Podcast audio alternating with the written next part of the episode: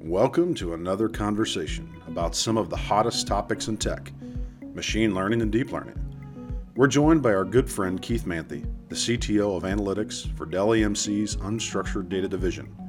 Keith talked to us about the architectural components that make up a good machine learning environment, and he discussed real life lessons in helping organizations around the world achieve their deep learning aspirations. Stay tuned to the end of this episode for a special discount available to our listeners want to attend Strata or AI conferences this year. And now, You're listening to the Big Data Beard. Hi, folks. This is Cory Minton with the Big Data Beard, along for another exciting ride and journey through exciting happenings in the big data ecosystem. I'm joined today by a couple of bearded gentlemen, Kyle and Brett, and uh, we are excited because you know there's a lot of hot topics in big data. It's uh, there's a lot of passe topics, but the one that is in vogue right now, probably more than ever, is this concept of deep learning. And we're seeing deep learning and machine learning and AI confusion everywhere. And we wanted to spend a little bit of time with somebody who could help us unpack and understand, you know, really from that architect and that data engineer perspective, what does all this stuff mean? And what are the architectural tenets of um, deep learning? And help us understand how we can help our enterprises achieve their objectives with deep learning. So I'm very excited to have joining us today Mr. Keith Manthey, the CTO for the Unstructured Division at Dell EMC. Keith, welcome. Thank you. Well, excellent. Keith, um, I wanted to talk with you a little bit about, again, deep learning, machine learning, super interesting. And we read your blog post that was really the basis for a lot of our kind of the beginning of our conversations one thing I like about this is is you start out kind of unpacking this thing for me. But before we unpack it, what I want to understand is is why is machine learning and deep learning? Why do you think it's so hot right now? You know, I, I think the best way to describe it is, you know, we've been fascinated as a culture with AI since the 40s. You know, and if you go back, you look at it, we still hold the Turing test something that was invented in 1943, if I remember correctly, as you know one of the pinnacles if you've succeeded. So here our benchmark is you know seven years old, and we're we're starting to achieve a, a level of you know capabilities that can ultimately achieve it. And so you know what's interesting was machine learning went through all the vogue and, and certainly had a lot of uh, of great press, but it also had a very very dark side. And you know, I say that and not sort of in a negative way, but if you look at some of the early iterations of machine learnings, um, there was a whole fascination, um, sometimes around you know detecting faces, detecting pictures, detecting um, different things. And one of the the real you know benefits was if you had something that it could fully construct, like the picture of, a cat or you know the picture of a child. It was really good at sort of assessing and it, you know detecting age and detecting motions. But if you had something it couldn't account for so maybe a wounded warrior with a traumatic brain injury and it wasn't able to handle you know nuances it sort of went through a phase where you know machine learning sort of took a dark period because it couldn't account for the bad data the bad data being something not perfect in a picture and now, you know, the reason why deep learning is suddenly all the vogue is they're starting to realize that you can create a model where you can actually allow it to discount parts.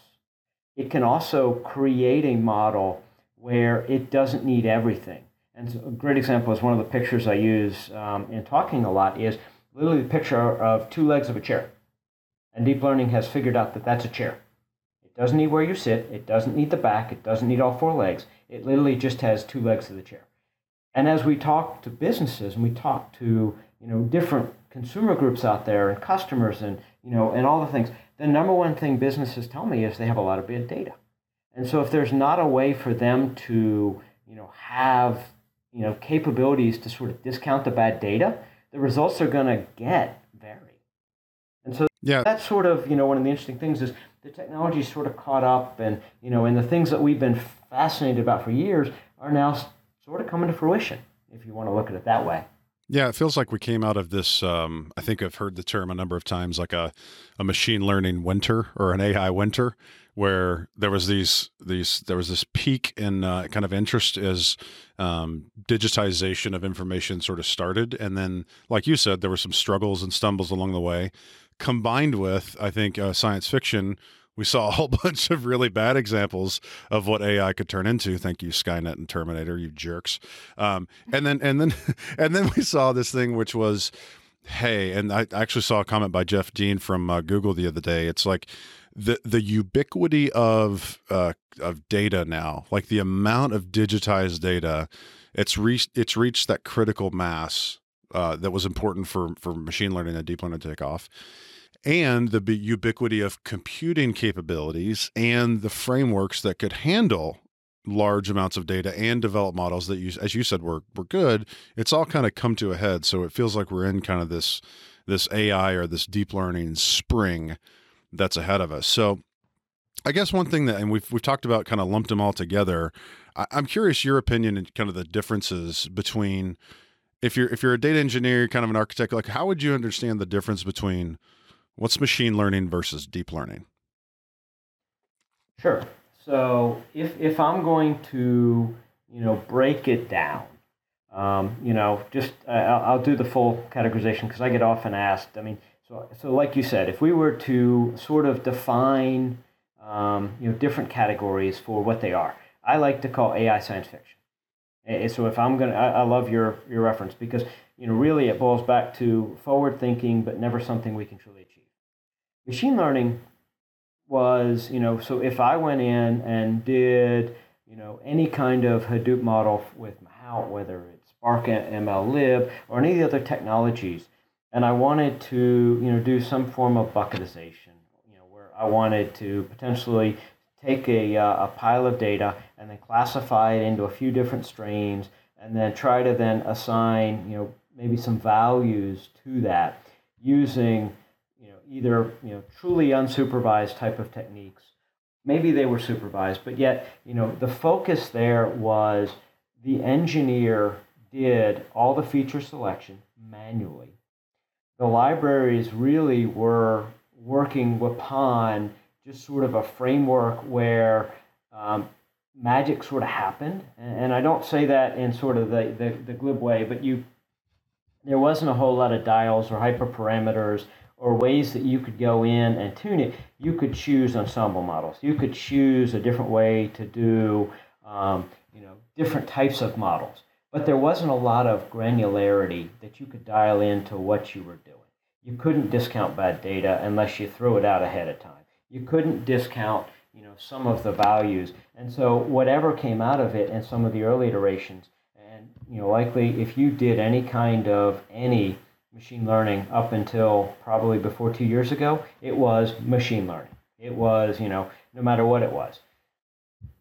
If where we're starting to see in the deep learning realm, usually you will start to see a construct. Uh, there's lots of them. Um, there's lots of names that go with them. You know, traditionally they will have some form of recursive capabilities. It could be called a convolutional neural network. It could be called recursive neural network. It could be called recurrent.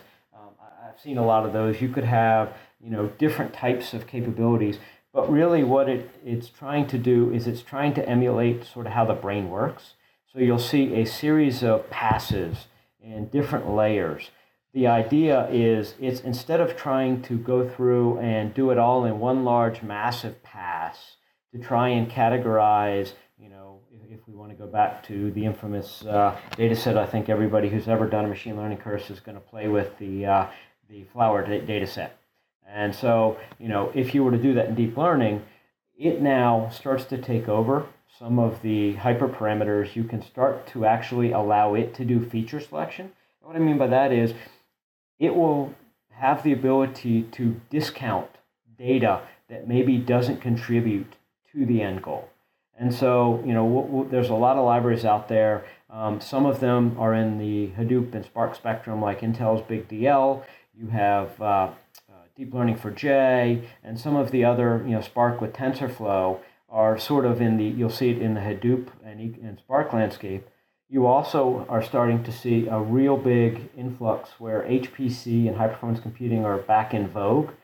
and you'll see libraries like TensorFlow, uh, Theano, Torch, PyTorch, uh, Cognitive Toolkit, um, Caffe2. And so those are really focused um, on the high performance with the idea you have iterative passes within a high performance computing.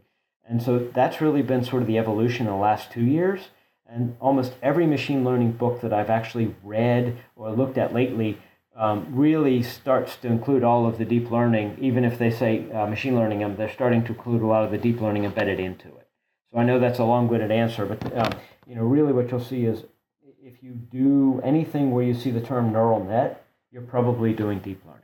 Okay, no, that makes sense because machine learning, right, is applying old math in new ways. Deep learning is now how do you automate and use maybe old math, maybe new math, maybe new programming capabilities to allow the model to improve itself, right? And to go back over the data more than once, not so much in one batch, but or start to make separate passes, ensembling criteria and, and, and models. That's really cool. I get that.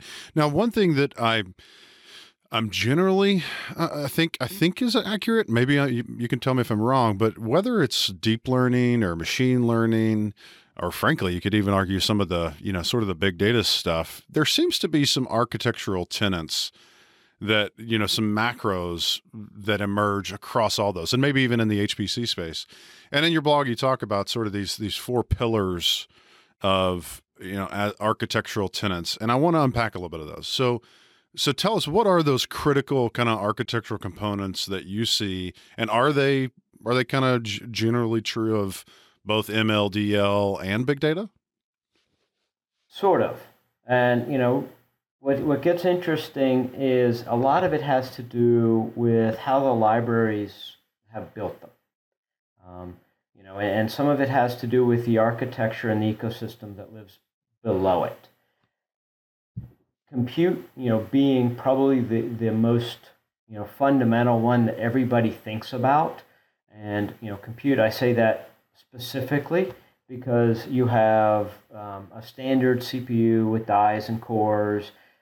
You also now have the rise of uh, NVIDIA uh, GPU, otherwise known as, where you now have the ability to use video cards with you know a very limited capability. And I'm not knocking them; they're they're they're not really great at doing a lot, but they can do a lot with a little And, and just to give you an idea of order magnitude, which is why we're starting to see GPUs take off. So if I have a top of the line, uh, two, two core, um, 30 or two die, 36 core machine. So I get 72 cores out of a, a, a server. That will yield me 72 concurrent threads. If I take two GPU, you know, so just standard video card, well, okay, so not super standard but um, some high tech video cards. How about mm-hmm. that? With you can't you can't get you can't get the standard ones anymore. Everybody's using them for Bitcoin miners. You got to buy the high end ones. Very true. Um, and so from that standpoint, um, two GPUs will deliver you and the math. Yeah, everybody's got their different math, but it's very easy to to go in and back into it. About three hundred and forty four thousand concurrent processes out of two wow. GPU cards. And so, you know, what you're seeing is um, really when, when you broke down, you know, sort of uh, some of the libraries that you'll see out there, they're still very, very tailored to compute, which is, there's nothing wrong with that. It's just a different model and a different approach. A lot of what we're seeing on the HPC side, and I expect at some point we'll start to see it sort of bleed back into you know, Hadoop and Spark layer a lot more, just because the sheer power uh, ratio of a footprint of two GPUs that can deliver 344,000 connections is just unheard of. But you know what you're able to then do is take a standard model and break it into really fine components.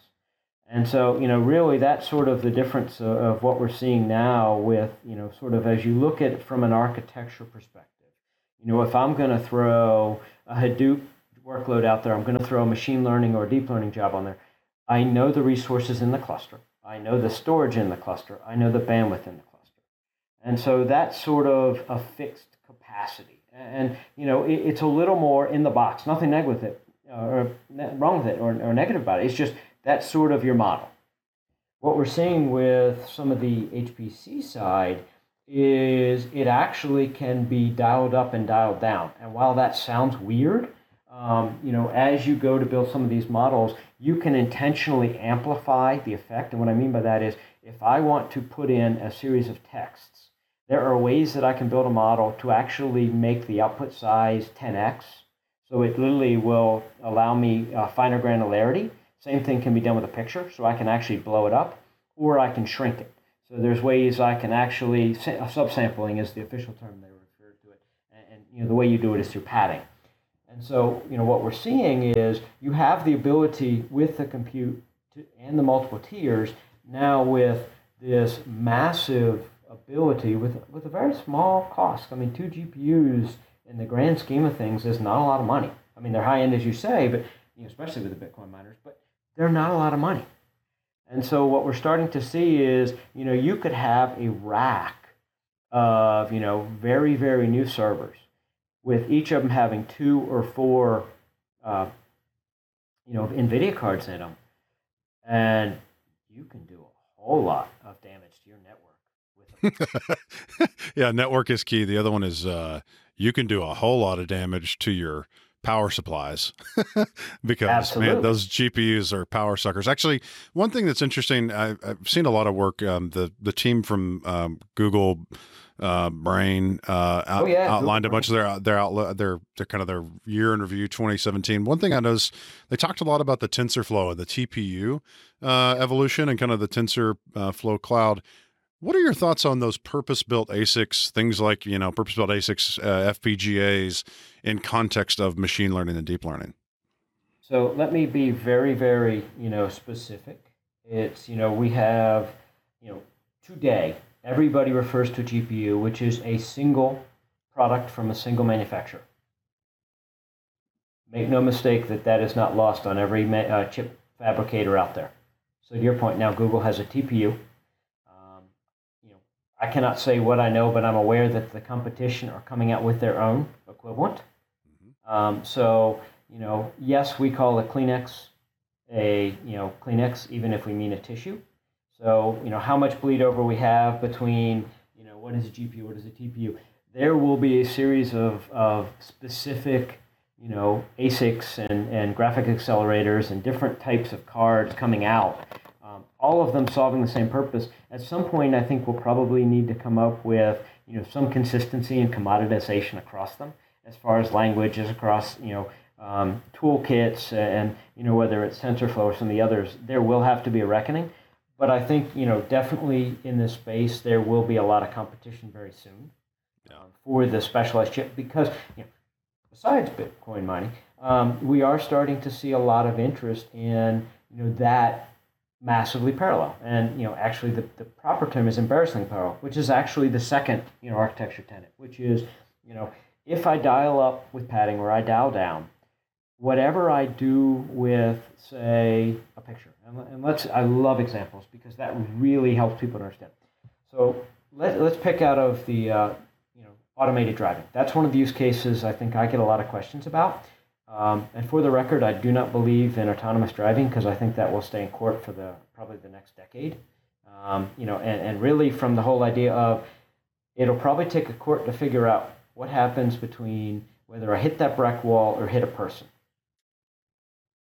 Yeah, that, you know, that, that, yeah, we talked about that. The, the ethical questions around auto, like auto, autonomous driving is an interesting one, and it's one of those that you almost wonder does the underlying ethical decisions that have been made in the models does that have to be something that is clearly exposed to the buyer? Because that example you just said is one i've used with we had a conversation um, with uh, cto at hortonworks and said the question like shouldn't i know if whichever brand i choose is either going to kill the dumb schmuck behind the wheel or kill or or or uh, is going to allow me to live and take out the pedestrian? Like shouldn't i as a consumer know which decisions have been made, or is that something that the government should be mandating for That's me? That's a great so, question. Yeah, that is and, a fabulous question. Yeah, and I, uh, I'm shocked that already we haven't even had a you know a self driving car out there in, in production, so to speak, and they're already talking about taking the steering wheel off in like what 2020 or something like that. it's pretty close to being, you know, it's pretty cocky. Like, yeah, we will be good enough to have no steering wheel, no accelerator, no brake three years or two years down the road at this point. So, Keith, I agree with you. I think that this is uh, it's a little bit further down the road than what everyone's saying with the self-driving cars. But I, I do have one question for you, Keith. Um, yeah. You know, we we've talked about how we're now in this deep learning spring and winter has come and gone, and there are some constraints, compute data uh, that caused the the I guess the peaks in winter right in the past. What do you think the the next constraint will be to kind of you know preclude us or keep us from going or you know evolving even more with deep learning? Is it a power problem? Is it a cooling problem with GPUs? What do you, what do you think that is? I honestly think all of those are issues. Um, you know, the bigger issue to me, and so you know, which is actually the reason why I wrote the blog. Um, it's where I spend most of my time. Um, is when you look at, I want to build a model.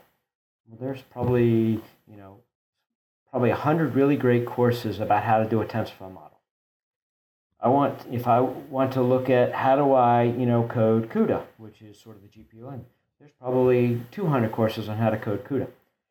There's no real great dialogue going on in the industry today about um, how do you look at your network? Uh, what types of architecture do you need to build to handle this? What are the storage requirements to be able to feed a model? How do you know when you know you have a bottleneck? You know, what is your GPU doing?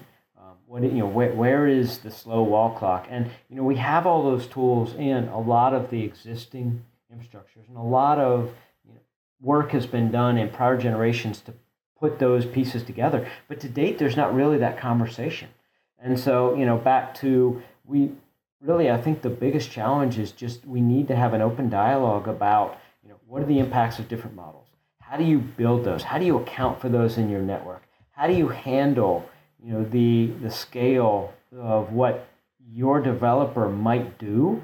And if, say, I'm a network tech or a storage person or infrastructure, and I don't really understand the math behind uh, what he's trying to do, it's not hard to crush a network or crush storage or crush compute with the capabilities that are available today in, say, a standard TensorFlow.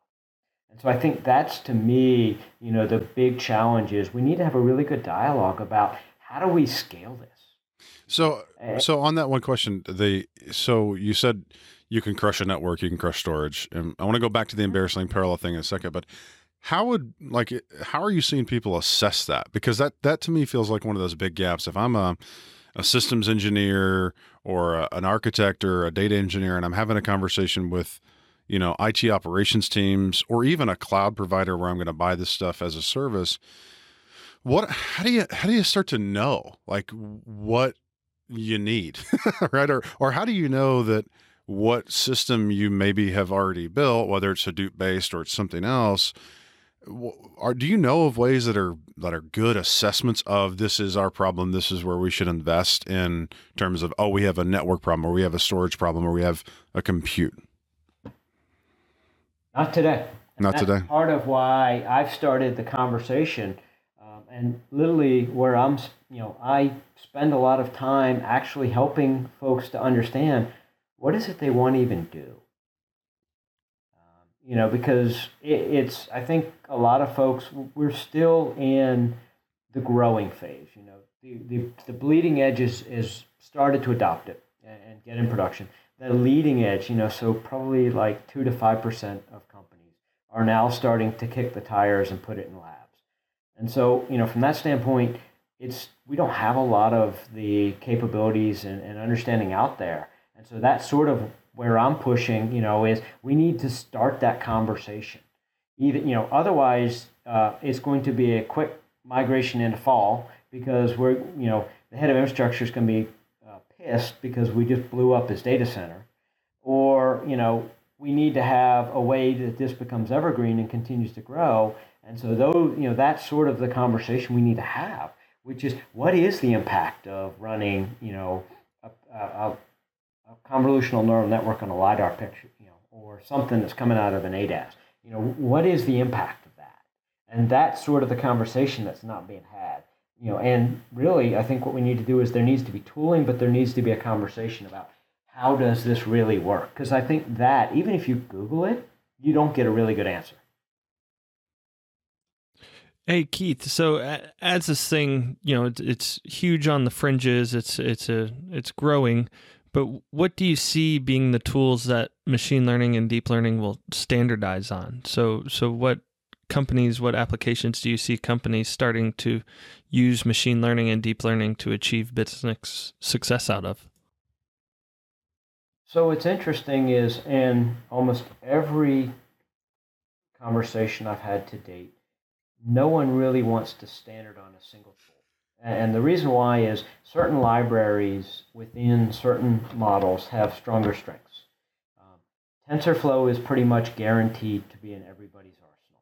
I mean, it is the one that probably is the most referenced, used, tested, driven.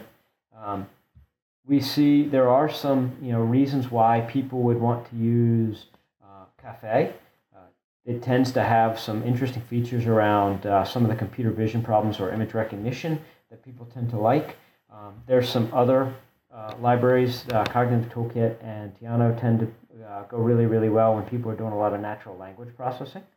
Um, so what I what I've seen in almost every one of my conversations is the goal to stand up an architecture that they could deploy any of those on the same architecture and have, you know, those would just be tools within an ecosystem that would live on a set of architecture and, you know, be co-resident in at the same time. And so far it's proving to be a, a doable feat. So, you know, I would say TensorFlow is almost guaranteed to be in, everybody's arsenal, and then you usually have a few more in there, and, and, and I named some of them, but you know, there's probably always there's going to be like if you're in media and entertainment, there's a couple of specialized ones within the media and entertainment industry.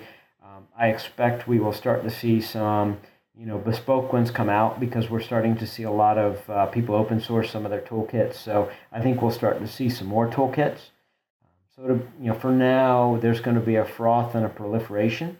Whether that collapses at some point is an interesting conversation. So let me ask a dumb question. What's the difference between a library and a deep learning framework? So a framework would be sort of how it works. Um, so the ability for me to spin up a TensorFlow um, and run a model. Now TensorFlow comes with its own libraries. So there are specific libraries within TensorFlow that allow, you know, and if you use Keras, which is another higher level API, um, you can actually go in and you know dial specific features. And so you know within there you'll have a lot of the same models. There might be some specific permutations to those. In some cases, it actually makes reference to external libraries. So, you know, a great example is most of the deep learning is very, very Python centric. Um, they take advantage of some of the tools like NumPy and Pandas and others out there. So you know, you, you've got this rich ecosystem. So while TensorFlow would be the framework on which you run, you might actually be referencing um, particular elements within there from either NumPy or, or sklearn and SciPy or, you know, something straight out of uh, um, Keras and, and, TensorFlow itself. So it's this interesting ecosystem where they're sort of mangled, mangled together, um, not in a bad way, but, you know, they're, they're sort of high dependencies built within at this point. Okay. So you you went through kind of the the three baseline components or architectural tenants, right? You got durable storage that's embarrassingly embarrassingly parallel and high bandwidth, which we get. You got to design that right. Compute, it's it might not be GPU versus CPU as much as it is a mix of some, dependent upon the models and the libraries. Then you've got the frameworks, which kind of seem to be uh, varied at at the very least, and as you said, growing, probably a little bit of frothing, which I love that concept. Um, the next one is is you talked about those frameworks and those bespoke tools coexisting and cohabitating on top of that underlying architecture. And what you need there is you need some sort of an, a management and orchestration set of tools. And you listed out a handful that I think are are interesting and I want to I want to help understand like how important is that MNO stack in the deep learning construct? Critical. Okay. And from that standpoint, it also drives even you know deeper sort of architectural discussions.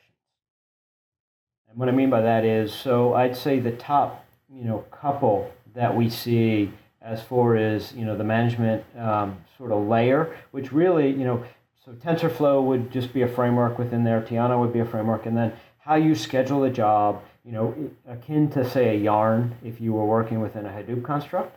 Um, Kubernetes is certainly one that I would say is probably got the hottest flame right now as far as uh, a management uh, you know capability. Mesos is right behind that, so Mesosphere and, and sort of that approach. Um, there's Blue Data, which is you know a uh, startup that you know we partner with corporately, where you can do uh, you know very similar types of uh, arrangements. And what's interesting is all three of those rely on a container construct. So here you are with a Docker or DCOS or some form of a container, which, of course, now if you're in a stateless container model, the ability to bridge to stateful storage or you know, overwhelm your containers with you know 10 million images of storage, which is really going to blow out your data center, really makes it sort of an interesting challenge. Because now, really, the, the number one thing we're starting to see is containerized TensorFlow at scale using one of those management and orchestration layers. Hmm. So I guess uh, the other one we're seeing too is you started to say that the the lines are blurring a bit between um, what would be our more traditional um, Hadoop centric orchestration tools, so things like Spark Cluster Manager, Yarn, as you said, uh, or even in the Blue Data space. Then you're getting into this sort of um, container cloud organization and Kubernetes, Mesosphere, Docker, and those worlds are colliding, right? Because I mean, you look at even things like uh, Hortonworks HDP 3.0, integration with containers, like all that stuff's all that's a convol- confluence. Now you look at then, oh my gosh, we also have to include the the HPC environments. So things like Bright Cluster Manager are mm-hmm. huge components. Like they're, I, I honestly, like in my my seat, like professionally, I see them in as many of these conversations as any of the uh, big data players. Are you seeing the same thing? Absolutely. Well, and, and so you know what we're seeing is you know, HPC, the use of you know NFS storage for you know deep learning. Um, those aren't new protocols. I mean, so you know, in some ways, we're back to the future because really, you know, sort of neural nets had their previous high point in the 90s. And then, you know, we sort of went, you know, all in a different way. And then Yann LeCun and some of the others actually cracked the math problem that, you know, really had limited neural networks back in the day. And now we're, we've swung completely back to sort of the HPC construct. But a lot of the players that have been in, you know, sort of the HPC space continue to move, you know, migrate along. So yeah, they they move right into the deep learning as well because again, they were there in HPC before you know TensorFlow was even a dream in Mama's eye. so you know, a lot of sort of those you know traditional. How am I going to manage you know ten thousand cores? Uh, you know, however many storage you know devices, however many LUNs managing you know under the compute for scratch and spill space and the ability to you know reboot and handle that amount of cluster requires some form of a command and control. And Bright and some of the others, you know, so, sort of fill the command and control space, which really, you know, so Kubernetes isn't going to reboot the box. It'll schedule it, but you know, you've got sort of this: how am I going to command and control, you know, a series of, of ten to be able to, you know, reboot it or know it's down? You know, what's my alerting if I lose a node? And so that's sort of the yeah, you've got all of sort of the the scale problems that, you know, were sort of solved in Hadoop one way, were sort of solved in HPC another way. And sort of what we're seeing is, you know, those residuals are still carrying forward because they're still needed, and now you've just piled more tools on top. so if you were so if you're sitting in front of a customer, and let's say they're not one of these um, bleeding edges that already have in production, and they're maybe they're leading edge and they're in the labs and somebody came and said, Keith, look, we want your professional opinion. What do you think the right way to build something to meet the what we what, like as you said, right, is going to be a growing, shifting, kind of juxtaposing set of requirements is going to be? What are some of the best practices that you're advising, you know, folks in industry architecturally? What should they be looking at? What should they be using as very practical things to do today to build deep learning environments that will be useful both now and in the near term? Great question.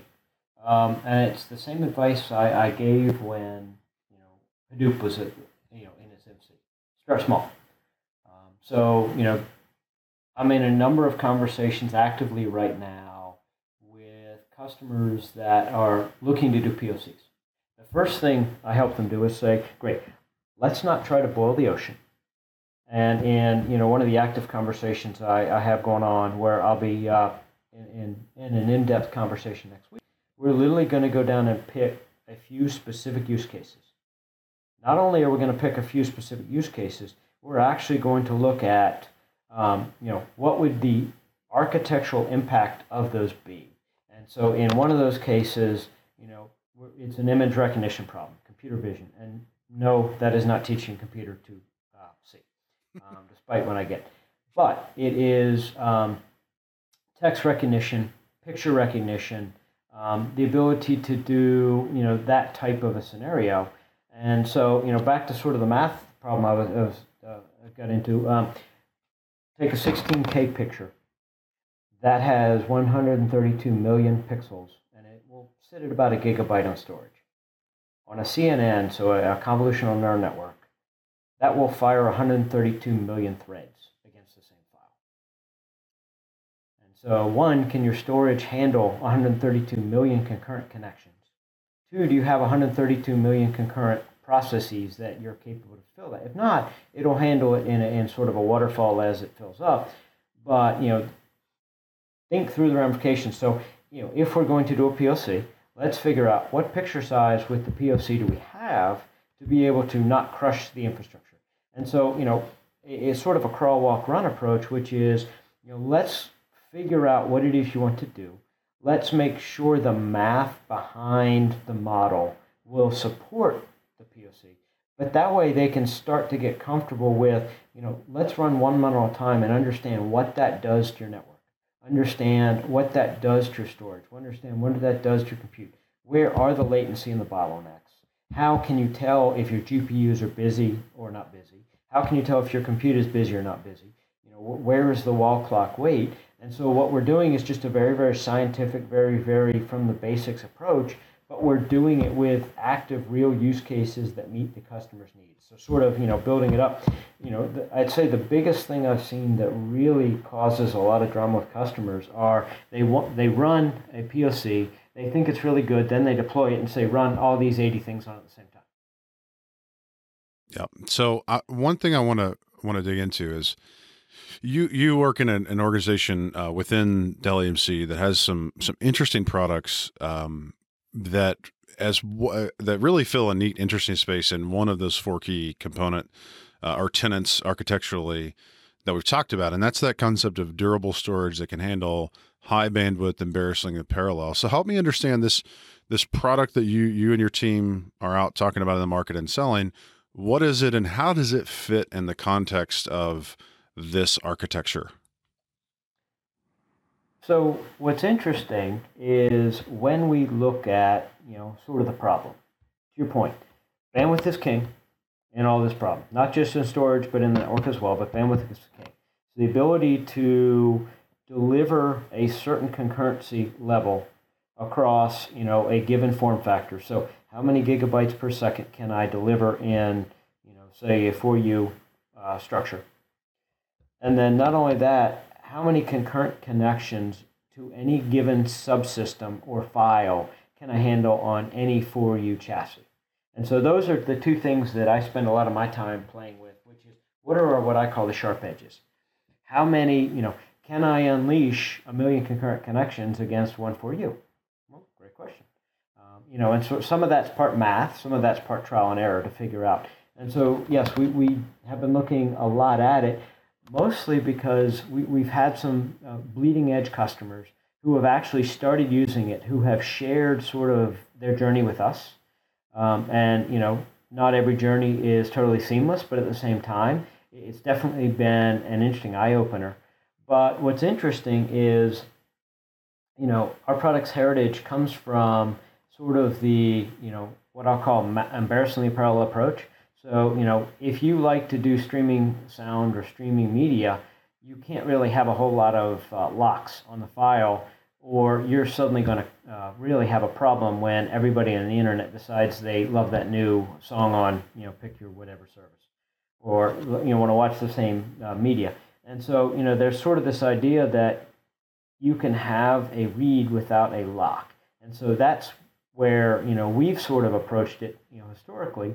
And what's interesting now is um, as sort of the TensorFlows and deep learning takes off on a neural network, that's actually a very valuable commodity because most of the actual file systems out there, you know, to steal a database term, uh, do an optimistic lock. And what I mean by that is they assume every open may potentially do a write. So when you start to manage latches in the background, when you start to manage different, you know, lock mechanisms, at some point you reach a ability of, so many users into a given file causes a problem, which then you know exasperates itself as latency. And if you get enough connections into, there's a, no, a fun math term they refer to as an asymptote, which basically means it goes to zero and nothing will respond.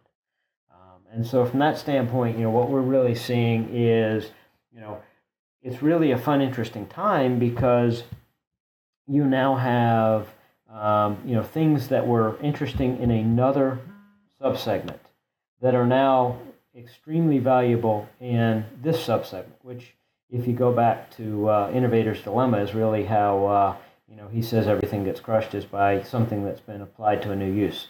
Um, so, for our standpoint, we're, we're extremely you know interested in this because you know it plays to our heritage of where we come from with Isilon and some of our storage, but at the same time, um, you know our customers were the first people to start deploying this on and then came back to us and say, hey, we did this, we love it, but can you look at this or can you look at that? And so that was sort of the genesis was they actually started doing it even without our knowledge and then started uh, saying, hey, it works great, but you know, can you help here? And so that's actually what started my journey into this was in order to help them. And then we started putting the lab going, hey, this does really work well. And to your point, now that you know deep learning is sort of uh, one of the hottest topics in the uh, sort of ecosystem, it gets very, very interesting at that point. So, Keith, I want to shift a little bit and talk about the business. Um, and you know, you're talking about bleeding edge, and as the use cases for deep learning are growing more and more, uh, and as organizations begin to or continue their journey with deep learning, can you share some uh, cool stories about um, you know what you're seeing out there? Sure. So, so I've got some customers that you know probably not nice to reference. Um, but they've been, you know, a couple of them have weaponized, to use my term, TensorFlow, um, and you know have some very very big installs. And you know what's interesting is um, they were actually doing it on some older hardware, and it was really working pretty well. And so now, as we look at some of the Gen six, you know, it even brings Gator capabilities. And so that sort of started, you know, our understanding. And now we really have, you know, every industry, you know, if you look at, you know, a couple of the, the truly innovators in every industry, and what I mean by that is I've got a couple in financial services. We've got a couple in media and entertainment. We've got a couple in um, the, uh, the life sciences and healthcare space where they're on the journey. And what I mean by that is, the conversation really in a couple of them started with you know what do you know about? And that quickly morphed into you know i can have me personally can have a conversation all the way up to the management orchestration layer and talk through you know use cases architectural considerations. How does that marry up with your use cases? And it's really turned into a dialogue where you know we corporately are, you know, having dialogues with them about, you know, what is it you're trying to do, and then literally we can break down into the use cases and then give them guidance about here's how to run a POC. In some cases, we're helping them run the POC to understand, you know, how they can consume it, how they're comfortable with it, and so that's sort of driving it. But you know, it's right now we're sitting on about 15 different organizations, all of them very, very large, who are, you know, and when I mean large, billion dollar um, multinational corporations, who are, you know, really trying to figure out how do they bring this in and you know not really break their architectural tenets. You know, they want security, they want backup, they want you know all the good practices, but they also want to be able to do this. You know, and, in some of the scale aspirations I've heard are off the chart. They're not there today, but you know some of the things they want to do, the size would be massive. Hey Keith, what industries are you seeing in, uh, embrace deep learning and machine learning quicker? Um, probably the top ones I've seen: uh, financial services, media and entertainment, oil and gas, um, healthcare, life sciences. You know, so genomics. It, it, you know, the the curing of medicine. Um, you know, the ability to you know deploy um, some of the uh, either the PACS images we're seeing or even medical swabs um, is off the chart. Um, some of the uh, you know financial services we're starting to you know so trader surveillance the ability to actually add governance and regulatory type of things on top um, is, is, really taking off um, media entertainment is really uh, adopting oil and gas so the, the ability to actually you know use sort of deep learning and sort of and, and in that case it's actually for targeting oil reserves instead of actually on the existing drilling platform so, you know, we're really starting to see what I'll call a true cross pollination across a lot of different.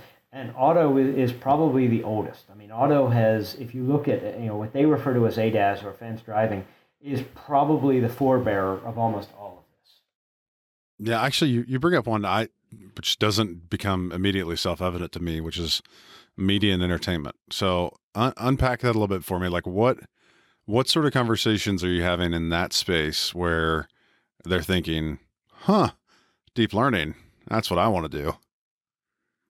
So this one caught me off guard at first until I started digging in, and then when I started to hear what they've done, it's hilarious. So there's two one uh, two sort of uh, use cases that I've seen. One of them I find completely fascinating, and you know it sort of plays on sort of labor arbitrage sort of approach.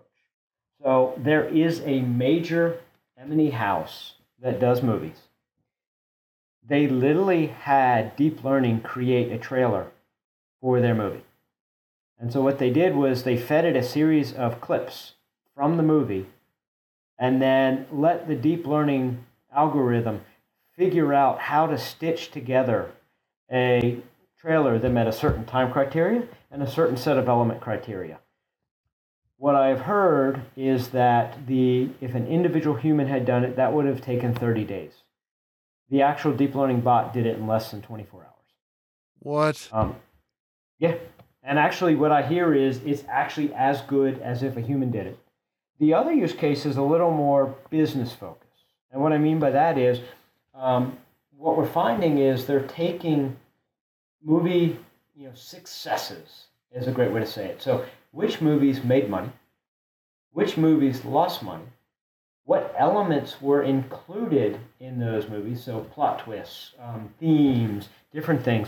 And they're actually using deep learning to sort of adjust the flow and adjust the elements within movies to potentially include some elements that may have been, you know, in a similar movie that made a whole lot of money, you know, was a box office success. So they're actually using it behind the scenes to sort of craft sort of you know, the way a movie might flow or some scenes you might want to include or different elements. And so really they're using it sort of to help figure out how to have another box office success. That's crazy because actually I just just brought up to mind that we talked about in our very first episode of uh, the Big Data Beard podcast. We talked about how some of the movie houses were talking about putting uh, cameras into the theaters to uh, to monitor how people reacted um, you know, facial expression, body language, right? Everything, their reactions to the movies so that they could understand, you know, the emotional response that their product creates. And if good, like start to do some interesting analysis of how to make better movies, which is, that's just a really interesting use case. It's wild. Well, um, go ahead. Well, it, it plays into a lot of the use cases that started in machine learning and now really have carried forward into deep learning are really less what I'll call the classic. Um, I want to, you know, I want to suddenly grow my my uh, pie tons, or I want to suddenly want to save costs. and are more on sort of the angle of I want to do what I do better. And so, you know, that's really what we're seeing is a lot of use cases like this. The goal is to make more money, but they're a lot more targeted to your point to understand how do we make better movies? Uh, how do I run my business better? Um, you know, and so that's really what we're seeing. A lot of the financial services type of use cases are exactly that. How do I run my business better is really the strongest use case in financial services right now for deep learning. Interesting. Now, one thing I do know about you is that, um, and this is publicly stated that you have a background and history uh, working with the uh, the federal government. Uh, I'm guessing. I'm guessing this stuff is actually. I'm. I'm guessing there's a few agencies who are doing some things uh, in deep learning. There are, but I can't tell you who. Darn, uh, I, was, I, was, I wasn't um, trying to mess up your uh, your pass or anything. yeah. Um, well, I mean, let's be really clear. You've got um, capabilities that um, really in the open source at a very reasonable cost. You know, so licensing of TensorFlow is free. The ability to scale unlimitedly on you know lots of data and signal and noise, yes, I could say you would probably expect that the signal intelligence agencies um, you know would be very interested in this type of technology. That's funny. You just used the SiliconANGLE Cube TV's uh, slogan. We extract the signal from the noise. it's pretty funny. Very true. Well, Keith, this has been fun. I, I enjoyed the conversation because we learned a bit more about the architectural tenets that make up uh, deep learning environments. We we talked about architectures that are important, things to plan for, not to boil the ocean, focus on making the business better and using tools that are broadly available today and keeping an eye on some of those trends in technology like autonomous cars and others before we jump too far. We've learned a lot from our guests about big data, but now it's time to get a bit personal in a segment we like to call Rapid Fire. Pew pew. What I want you to do is I want you to sit back, relax, and give me the first thing that comes to mind whenever I ask you this question. You ready? Sure. What year will Skynet go online? 2100. If you bought me a book, what would it be? Probably How to Groom Your Beard. Hey, Easy, Hot Rod. I got a beard too now. I'm proud of you. He joined the club. So that's okay. Hang on. Time out. Okay. Beard. That's awesome. Two, lives in the Southeast. I'm, I've said this before. The Deep South, Dixie is the place where data science is getting real. Anyways, thanks for that. Um, number three, what genre of music are you rocking right now? Country. Classic. What is your favorite piece of utterly useless tech? Utterly useless. Yeah, just um, like just something ridiculous. That's like I have this, but it's kind of dumb. Because I got a lot of ton of stuff. I'm trying to figure out what's actually my smartwatch. Because yep. I haven't actually worn it in about eight months. Yeah, that's. Uh, I think you're like the fifth vote for the uh, smartwatch being just generally useless. Okay, what is your biggest money pit right now? Probably my toys, which would be um, either my mountain bikes Ooh. or my uh, my collection of uh, useless uh, Raspberry Pis and Movidius and, and other sort of uh, techie gadgets I got floating around my office. What's been your uh, favorite use of the Raspberry Pi so far? Uh, actually, I have a couple of I've, I have a few Raspberry Pis with Movidius Intel chips on them. So if you know what that is, that's actually you can turn your Raspberry Pi into a deep learning machine for about 150 bucks. No kidding. No kidding. And, literally, so I actually have it. Uh, I've got it. It's trained on a certain set of models. So I actually feed data into it, and it runs some uh, regressions for me on, on something that uh, I do for kicks and giggles. So uh, I'm a big mountain biker, and so it actually chews on um, some of the data that comes off my Garmin just for fun. Oh, that's pretty cool. I thought I was doing well with uh, you know, virtualizing video games on the thing, but never mind. That's awesome. Well, Keith, I know one of the things you do a lot is you travel. So, are you going anywhere exceptionally interesting soon? Um, great question. Uh, let's see, what's in my plans? Love Seattle, be there soon. Love New York, be there soon. Uh, love London, be there soon. Um, got a Miami, floating in there, Hey now. uh, and possibly even a Vegas. Oh, I mean, so you know, all fun places. So actually, all the places I'm going are fun. Nice. I like it. Okay. Last question. What show, and it doesn't have to be TV, it could be Netflix, Amazon Prime, whatever you're into. What show are you binging on right now? Uh, it's the one where they make knives. The uh, the forging show. Oh, yeah. Um, I can't think of the name of it. Remember the? Yeah, my I, Blade Masters? Does that No, sound right? it's not that. It's the one on the History Channel. yeah, it's the History Channel one. That yeah, Forged in Fire. Forged in Fire. That's there you go. Awesome. Well, that's an awesome show. I do enjoy it, and uh, just don't carry any large blades while on your mountain bike. You could hurt yourself. Or in the airport. They don't like that. Generally speaking, also true. Keith, thank you so much for being on today. This has been a super fun conversation. Kyle, Brett, thank you for being, actually, all of you, thank you for growing your beards and thank you for being awesome. If you're listening to this podcast, chances are you like big data and you like to learn. We do too, and that's why we've partnered with O'Reilly Media as a community partner for their incredible Strata Data and Artificial Intelligence conferences that are taking place around the world. If you would like a 20% discount on these conferences, simply use the promo code PCBEARD at checkout, or you can click the link in our show notes. It would also be pretty cool if you reviewed us in your favorite podcast app. It really does help. Thanks for listening.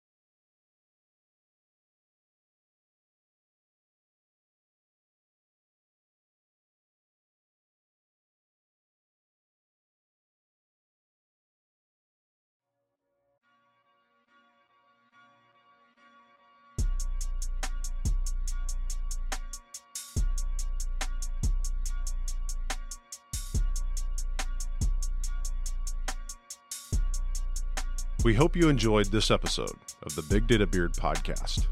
As a thank you for listening to our show, we'd like to offer you a chance to win a free pass to Strata Conference in San Jose, March 6th through the 8th of 2018. To enter, all you need to do is either subscribe to our mailing list at bigdatabeard.com forward slash follow or submit a review in iTunes rating our podcast. Or you can do both and be entered for two chances to win. We will hold a random drawing in early January and make the announcement of the winner by January 31st. And don't forget, you can get a 20% discount to attend any of O'Reilly's Strata Data or AI conferences globally. Simply use the link in our show notes or promo code PCBEARD at checkout. And tune in to future episodes for chances to win free passes to these awesome conferences. Thanks for listening, and let that beard grow.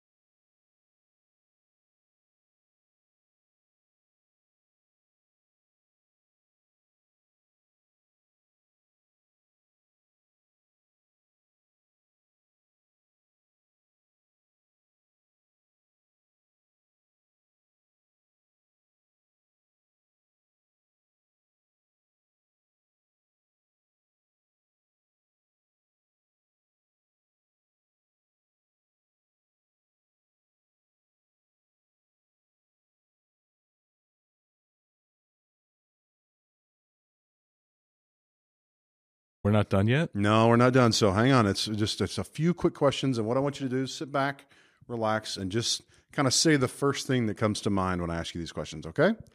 It won't hurt. We'll be easy on you, or maybe you be easy on us. Yeah, Dina's an ass. That's Dina's the an ass. Hashtag. All right. So, what year do you think Skynet will go online? I don't know. Okay. If you bought me a book, what would it be?